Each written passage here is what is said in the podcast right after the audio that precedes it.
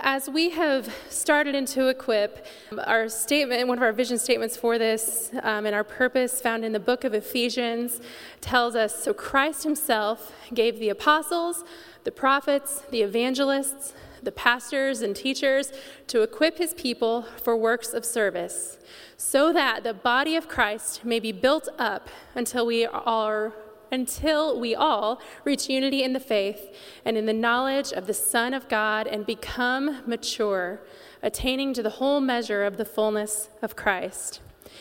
You know, we believe that our relationship with Christ is a lifelong journey of growth. No one graduates or ages out of this walk with God.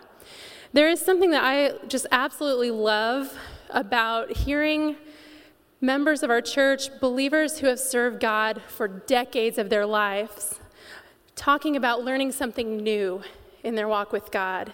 I think that is so powerful, and I find it very exciting to think that God can actively speak to us and continue to reveal more and more of Himself to us day after day and just year after year in our lives.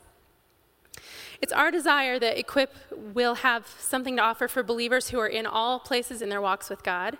So, part of that is through Starting Point that we've been going through on Sunday mornings, and then those classes are going to continue all throughout our year. And then here at Equip, this is part of our vision for this as well. And in the months ahead, you're going to hear more and more about other offers and opportunities that you have to dig in and learn more about God's Word and grow in your faith. So, as we began Equip in January, we thought a good place to start was with the basics and what we believe as a church. The last few weeks, you've heard us talk about the Bible being the inspired Word of God. You've heard us share about the importance of serving the one true God and knowing the one true God. And then last week, if you were here, you heard just a very encouraging and uplifting message about the deity of Christ and all that he means to us. I hope that you've enjoyed digging in deeper to God's Word. I know I have enjoyed these weeks. And it's exciting to work together with all of you to become a more mature follower of Christ. Tonight, we're going to learn about a subject matter that's a bit more serious in topic um, the fall of man and the introduction of sin into our world. And I know that God has a plan and a desire to teach us something through this word that we're going to hear tonight. So I want to ask you to help me and welcome our teacher for this evening, which is Dan Shryock. Thank you, Jenny. So here's the deal. Last week, Ryan Mobley, yeah, there you are, rascal. Ryan Mobley got to, te- got to teach about the deity of Christ, the deity of the Lord Jesus Christ. What a beautiful topic, and you did a great job, Ryan. Next week, John Harper gets to teach about the salvation of man. How exciting that is! I mean, it's just amazing. And in the middle, Dan gets to talk about the fall of man. so we're going to jump into this feel good lesson tonight. Um, no, seriously, this is something that we really need to understand. If we're, gonna, if we're going to proclaim the gospel to people, and we're going to tell people you need Christ, you need Christ in your life, you need to be redeemed, you need to be saved, and they say why, how do we answer that question? You know, we do live in a world that morality is relative, right? And right and wrong seems to be relative. And, and, and, and people question the need for a Savior, but believe me, we need a Savior. And God provided such an awesome one. And John gets to tell you about that next week. Um, so, tonight I want to talk about what we believe regarding the fall of man. Specifically, here's, here's the succinct statement. And then I'm going to talk for the next half hour on this succinct statement. It says, Man was created good and upright, for God said, Let us make man in our image after our likeness.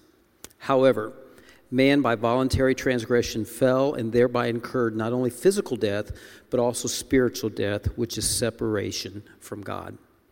So before I expound on that, let's go to the Lord in prayer. Father, we want to hear truth tonight, Lord. We don't want to hear my opinion. We want to hear truth. And we want to understand, Lord, why we believe the things that we believe. Tonight, Lord, I, I, just pray that the words I've prepared, Father, would, would be uh, uh, anointed, and God, that our ears and our hearts would receive it, and our minds, our intellect would understand it, Lord, so that we know how to answer, Lord, when asked about the things that we believe in. We pray this in Jesus' name, amen. So I like to start um, with attempting to answer the question what are we as human beings? I mean, philosophers have talked about that for decades, right? Well, um, to address the origin of humankind, I'd like to read a passage from the book of Psalms. This speaks to this. It's from Psalm, the eighth chapter, starting at the third verse. It says, When I consider your heavens, the work of your fingers, the moon and the stars which you have set in place, what is mankind that you are mindful of them? Human beings that you care for them. You have made them a little lower than the angels and crowned them with glory and honor. You made them rulers over the works of your hands. You put everything under their feet all flocks and herds, and the animals of the wild, the birds in the sky, the fish in the sea, all that swim the paths of the seas. The first thing I want to tell you this, mor- or this evening um, is it's, it's morning someplace, right? Someplace. Is humankind is unique. We are unique out of all of God's creation. The perspective of the psalmist in Psalm 8 with regard to human beings is a perspective from above, that is, from a relationship to heaven. Now, this is in sharp contrast to all the rest of God's creation. Humans are made, the psalm says, a little lower than the angels, yet God crowned us with glory and with honor. God created humankind also to rule over his creation. He placed us in that position to rule over his creation. That does not mean to exploit his creation. That does not mean to destroy and take advantage of his creation, but to tend it. Um, in Genesis, the second chapter, the seventh verse, it says this then the Lord formed a man from the dust of the ground and breathed into his nostrils the breath of life, and the man became a living being. See, Genesis, if, if you read before that, the creation story, it says that, that basically God spoke all of creation into existence by his word out of nothingness. God spoke all the rest of creation into existence. However, mankind was different from the rest of his creation. Um, he fashioned man from the earth, first of all, and then it says he breathed into his nostrils the breath of life. Think, of, think about that. Think about that. The very breath of God gave life to the very first humans. And you don't see that with regard to any other of God's creations. God breathed his breath into us and gave the first man life. And that has been passed on to the rest of us. Let's talk about the nature then of humankind. That's the origin of humankind. Let's talk about the nature of humankind. Humans consist of both material and immaterial parts. Okay? Um, the Bible speaks of humans as having material and immaterial parts, and in some passages, it describes two separate immaterial parts. Those who adhere to the belief that humans have these three parts body, soul, and spirit are called trichotomous. They believe in a trichotomy of the human existence. Um, and a justification for this belief we, we can find in 1 Thessalonians. If you look in the fifth chapter, the 23rd verse, it says, May God Himself, the God of peace, sanctify you through and through. May your whole spirit, soul, and body be kept blameless at the coming of our Lord Jesus Christ. So we see Paul referencing these three aspects, these three parts of our human nature. Let's look at these three parts. First is the material part, the material aspect, and that is our body. That's this thing you can feel and, and you can sense. Um, this is our world conscious aspect. This is how we, uh, uh we um, connect with the world around us. Our senses, our senses that we have, um, give us an awareness of our surroundings, all our senses, and our senses also then help us to communicate with that which is around us. The other, another aspect of our body is our bodily appetites. And they are made up of both physiological and psychological makeup. They, they, they make up our, our physiological and psychological makeup. Now, I want you to understand something about how the Bible talks about these bodily um, appetites. The body does not, or the, the Bible does not talk about these as being inherently evil. that is evil in themselves. And that's kind of significant because if you go back to the time of Christ, to Greek culture and, and other pagan cultures in, in that area in the world, um, they looked at the body as being evil. They did. And in fact, the Greeks referred to it as a prison house. Um, the Bible doesn't, doesn't talk about the human body in those terms. The Bible talks about the body as being good. God created the body good. Therefore, what we need to do is exercise discipline over these bodily um, appetites. Because I think we all know that pick, pick the easiest appetite, right? Eating, right? How if we don't exercise discipline over that, that can become evil, can't it? But I'm telling you that in themselves, intrinsically, they are not evil. God created our bodies good.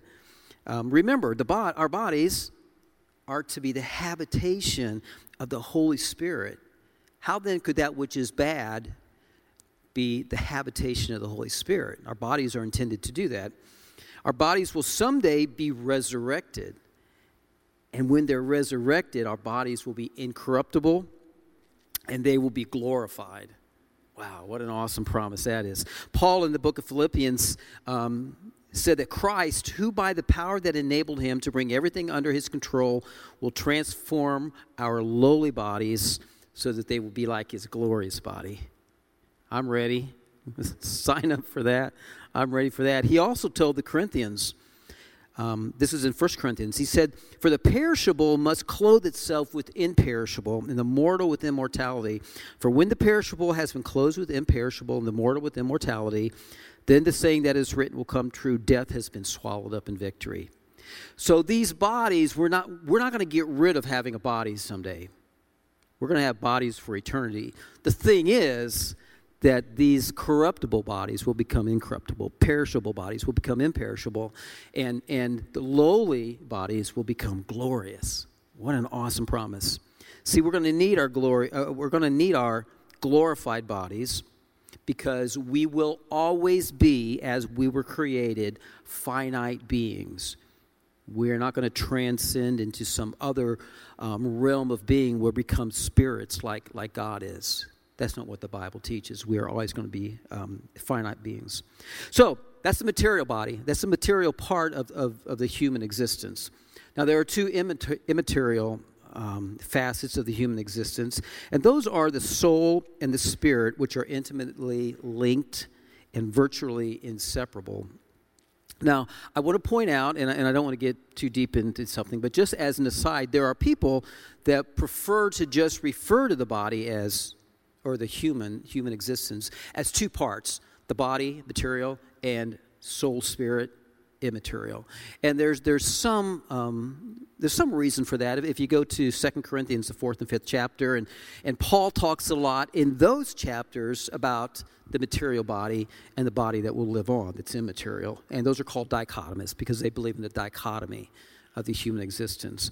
Um, to be honest with you, I, am not sure that I care to split hairs because even if they are the same, there, there are two functions. I want to talk about those two functions. The next thing is the soul. The soul is immaterial, and the soul is basically our self, what makes up us, um, particularly with respect to conscious life here and now. The faculties of our soul include our intellect, our emotions, and the will, the human will. Now, those are immaterial things, and together these compose what we would refer to as the real person. This is the essence of who we are, not the physical body. This physical body can change, right? I can lose a limb. I could lose several limbs. I could lose physical abilities, but my essence, my soul is immaterial and it's not, it's not impacted by that. Um, these, these, um, these faculties give internal awareness of selfhood, right? You become internally aware of who you are, and they provide and govern the total personality. Now, the other piece, besides the soul, that we were created with is our spirit. First thing I want to point out when talking about this is that God is spirit. That is God's totality. God is spirit. In John, the fourth chapter, we, a lot of us are familiar with this story. This is when Jesus is speaking with the woman, uh, the Samaritan woman at the well, and he's talking about worship. And he's talking about what true worship is. And he makes this statement, Jesus says, is he says, God is spirit, and his worshipers must worship in spirit and truth. That is God. God is not a finite being. God does not have a body. God is spirit. On the other hand, humans are not spirit human spirit is within each of us. In 1 Corinthians, the second chapter says, For who knows a person's thought except their own spirit within them? See, so that's a key difference between us and God. Our spirit lives within our finite body. Our spirit is that aspect of our being that bears relationship to the unseen spiritual world. And that's true whether evil or good. I mean, I think we all know there are there's an evil spiritual world at well in this world. And our spirit that's inside us can bear witness to that as well. But um, the, the point is, um, that capability, that is our capability that can make us God conscious, is that spirit that lives within us. Let me read you a scripture out of Ephesians. This is the second chapter, verses 1 through 4. Or, I'm sorry, 1 through 5. It says, As for you, you were dead in your transgressions and sins, in which you used to live when you followed the ways of this world, and of the ruler of the kingdom of the air, the spirit who is now at work in those who are disobedient. All of us also lived among them at one time, gratifying the cravings of our flesh and following its desires and thoughts. Like the rest, we were by nature deserving of wrath, but because of his great love for us, wow, God, who is rich in mercy, made us alive with Christ even when we were dead in transgressions. It is by grace you have been saved. See, unregenerated people who have not allowed Christ to change them and the Spirit of God to change them um, are dead with respect to God.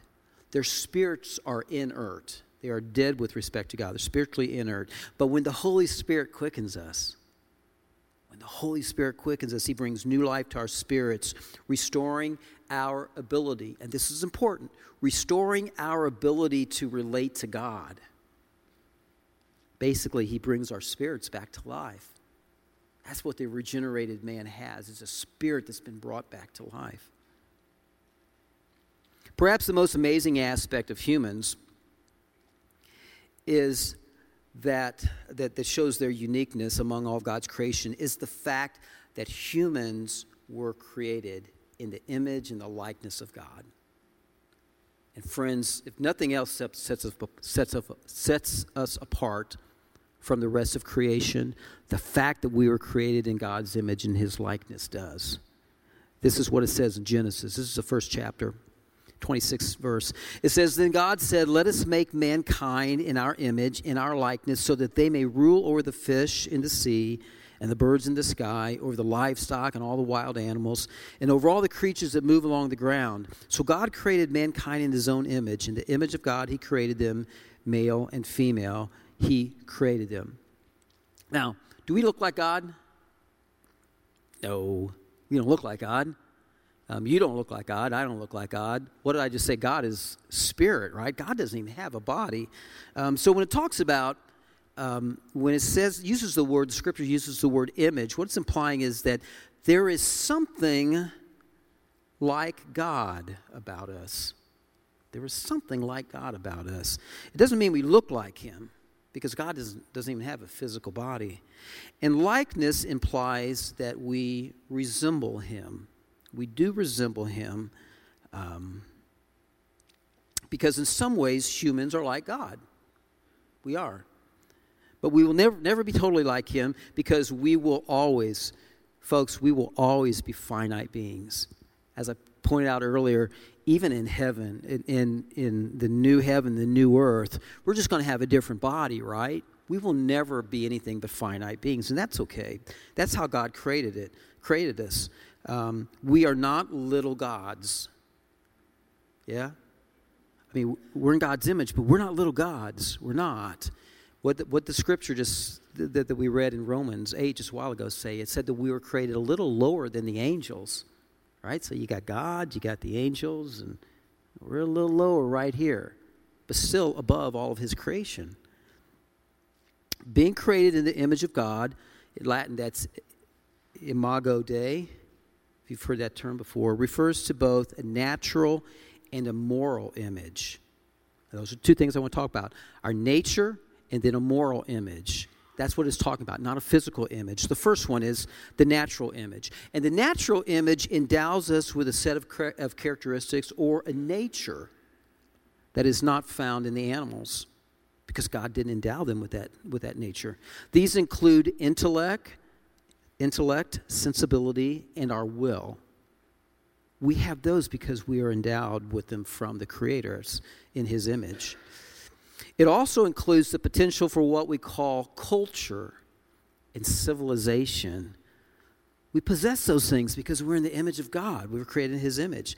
The sphere of freedom in which we exercise our powers of self determination, our choice, the ability to exercise choice, is because we are endowed with them being created in God's image as part of our nature.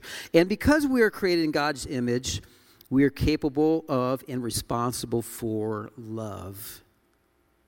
Now, I know you think your dog loves you, your puppy loves you, and you know there are attractions that are seen in the animal world, and but but it's not the type of agape love that God talks about.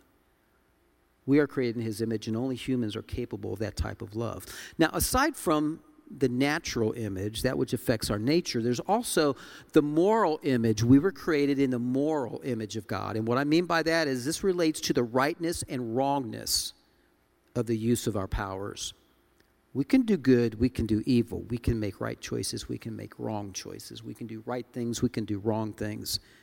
Humans possess, and this is different from all God's creations, humans possess the potential to choose between great evil and true goodness. And we observe that in the history of humankind. We observe that, honestly, when we look in the mirror, right? We have that potential because we have the moral image of God. Adam and Eve were created sinless. They had genuine holiness of heart, not just mere innocence. Yeah, they were innocent, but they had holiness of heart. Why? Because they were created in God's image. They had a strong inclination toward God, and they wanted to talk with Him and walk with Him in the garden. They had this attraction, this inclination to God and to holiness because they were created in His image. In fact, this is what it says in Ecclesiastes, the seventh chapter, the 29th verse. It says, This only have I found God created man upright. That's how He created us. We were holy when we were created. And you know what? God's, God wants to restore that. He wants to restore that moral image within us. He still does. Well, God also had a purpose for mankind. God didn't create us on, uh, just on a whim and, I don't know, bored, something to do. God had a purpose. He created mankind, humankind, for a grand divine purpose. And I want to consider just three aspects of that this evening, just, just three aspects of what that purpose was.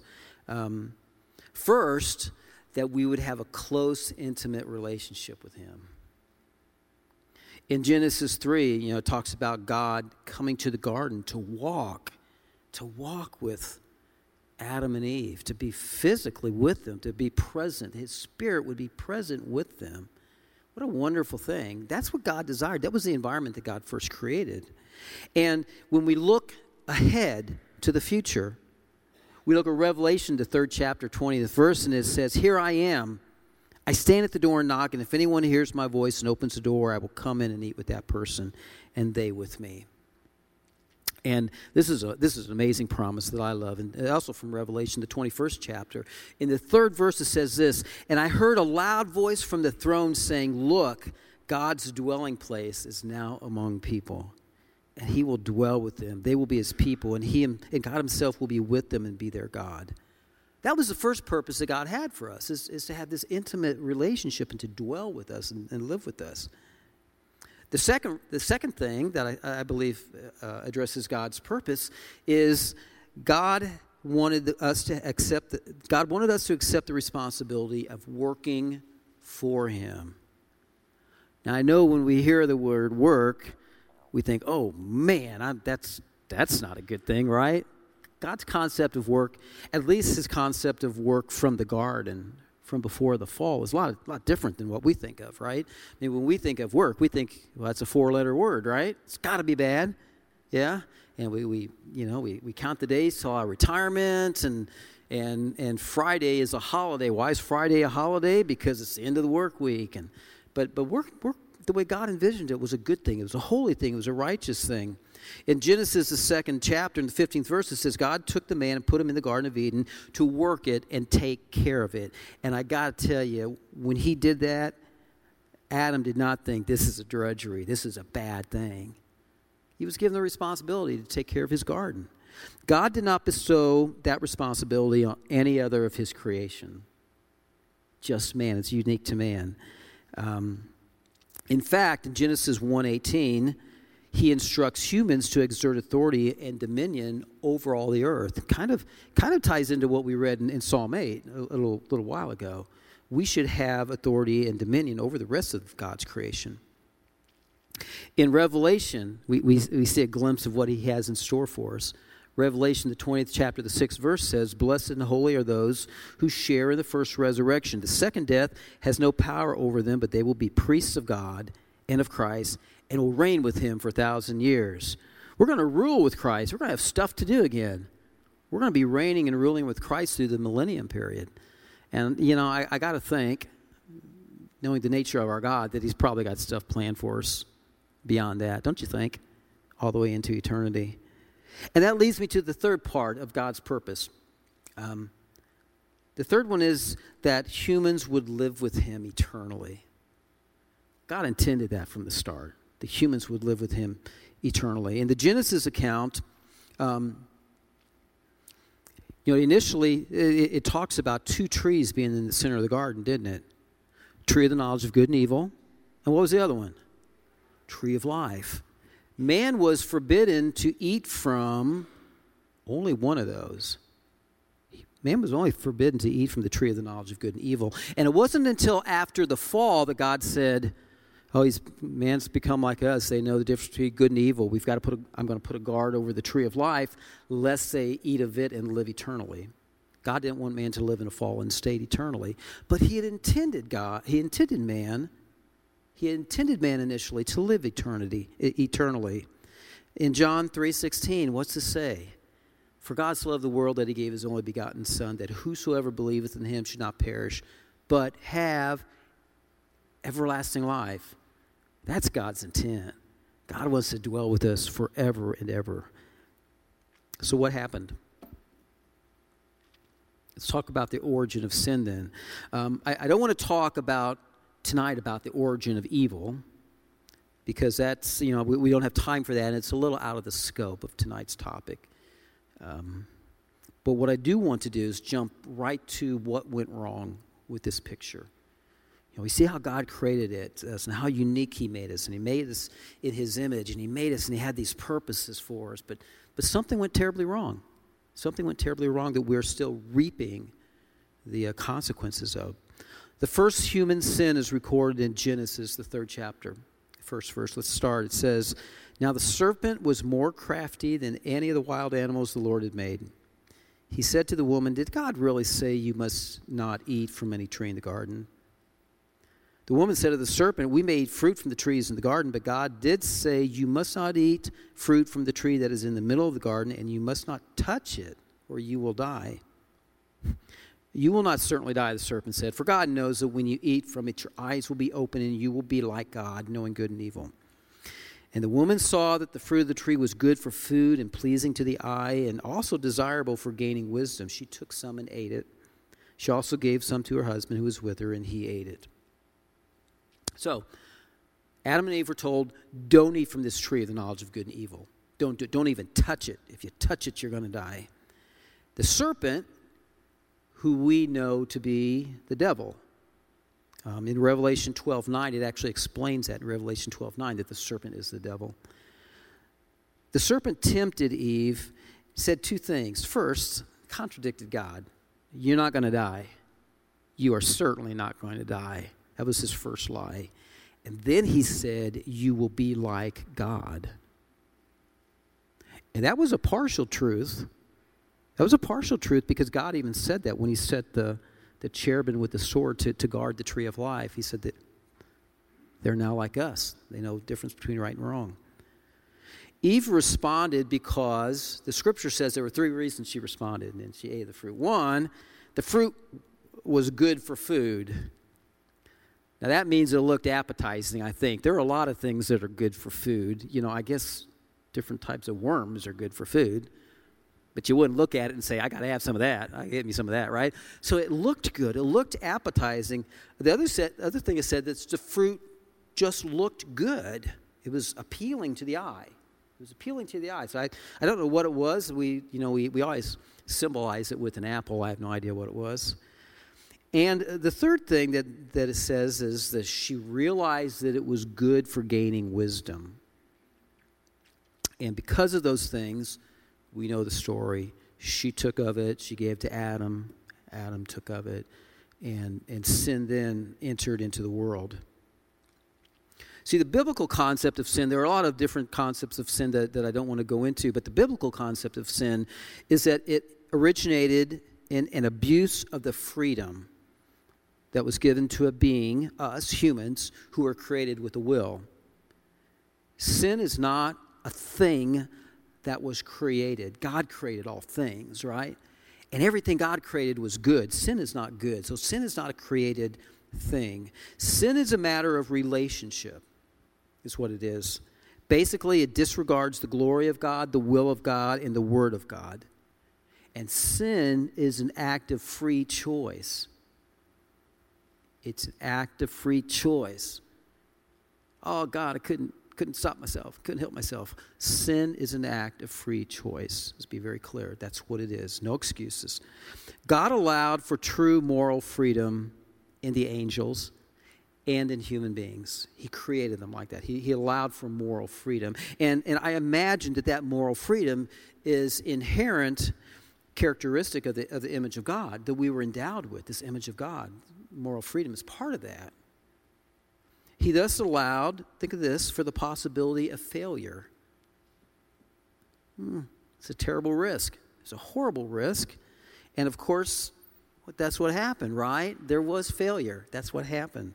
Um, yet, without that possibility, there could not be genuine freedom or true personality because true freedom comes with a choice. No choice, there's no true freedom. And that's not how God created us in His image. So, what exactly is sin? Um, we need a definition, right? We need definitions. Don't just tell me what the characteristics of sin are, give me a definition. Well, um, many of the words, there are multiple words in the Bible that are used for sin, translated as sin, and they simply mean, they simply mean to miss the mark. To miss the mark either by doing something that you know you shouldn't do or avoiding something that you should do and you don't do it. Missing the mark. So there are several words that, that literally mean that, that are translated sin. Um, there are also words that are used for sin in, in, in the Bible that, that, that speak of rebellion and speak of disobedience. You know, I, I don't think it's hard for us to really know what sin is. It's like, you know, the, the five year old kid that knows what pornography is, right? Doesn't know the definition, but he knows it when he sees it, right? Um, it's the same thing, I think, with sin. But uh, uh, a, another definition comes directly from 1 John 3 4, and that is the definition of lawlessness. 1 John 3 4 says, Everyone who breaks, everyone who sins breaks the law. In fact, sin is lawlessness. And that word, that Greek word, means it can mean without the law, um, it can mean in violation of the law, it can mean having contempt for the law. Essentially, sin is transgressing God's law. That's the negative definition of sin. What are the consequences? We're still bearing the consequences of sin. Um, first, there were personal consequences. There were personal consequences to Adam and Eve, right? The first was spiritual death. They didn't physically die when they touched the tree, they didn't physically die when they ate the fruit, did they? But they experienced a physical death. Or, I'm sorry, a spiritual. They experienced a spiritual death. And that was what God talked about. That spiritual death played itself out in alienation from God. Oftentimes in the Bible, sin sin refers to a separate uh, being separated or death i'm sorry death talks about separation and in this case it alienated adam and eve from god and, and all of mankind That was the death that came upon them And it introduced a state of guilt. There was no guilt in the garden before sin. But what happened when, when God came to walk with them and, and to be with them? What did they do? They ran and hid. They were ashamed. They, was, they, were, they were embarrassed. That was a feeling of guilt. And let me tell you, it was more than just a feeling of, of guilt, it was an actual state of guilt. A lot of times we have feelings of guilt, don't we, when we're maybe not really guilty? I mean, sometimes we have feelings of guilt over very silly things, you know? But this wasn't just a feeling, they actually entered a state of guilt. They were truly guilty. And an immediate consequence um, God introduced struggles and pain into his creation, or sin actually created struggles and pain. And even nature, even nature itself suffered. Listen to what it says in Genesis 3, and this was after God came and they admitted to what they had done. Genesis 3, verses 16 to 19 says, To the woman he said, I will make your, I will make your pains in childbearing very severe. With painful labor you will give birth to children. Your desire will be for your husband, and he will rule over you. To Adam he said, Because you listened to your wife and ate fruit from the tree about which I commanded you, you must not eat it. Cursed is the ground because of you. Through painful toil, you will eat food from it all the days of your life. It will produce thorns and thistles for you, and you will eat the plants of the field. By the sweat of your brow, you will eat your food until you return to the ground, since from it you were taken, for dust you are, and to dust you will return. Even nature itself was corrupted by sin, and how Adam would spend the rest of his life and all mankind toiling for, for just food, for existence. Um, the, the days of the garden where there were all these beautiful trees that it says were beautiful to look at and beautiful for food, and you could just eat of it and, and have sustenance for it, those days were gone. And besides the consequences that were personal for Adam and Eve, there were consequences for the entire human race. The first one is we are born now, we are born with a sin nature that leads us to sin. We're born that way. There's no escaping this, for it is in our nature. We are born slaves to sin because of Adam and Eve's sin.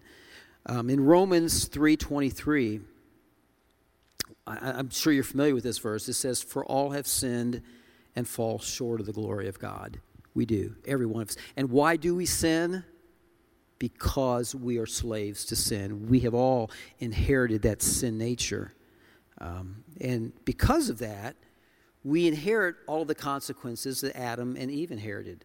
The ones that I just mentioned, those personal consequences, they now fall on all of mankind. We all suffer from those. And the other, uh, the other consequence that we have as the human race is that we are born now spiritually dead. We are born that way. Adam and Eve weren't created spiritually dead, were they? They were created holy. They were created holy before God, and their spirits were alive. Now we as humans are born from the womb spiritually dead. Um, remember the passage that we read in Ephesians 2 um, a little while ago. Talks about how we are dead in trans, our trespasses and sins. So, that's the state in which we find ourselves tonight. Isn't this fun? Like, I said, this is a real feel good lesson tonight. But we have to understand this because next week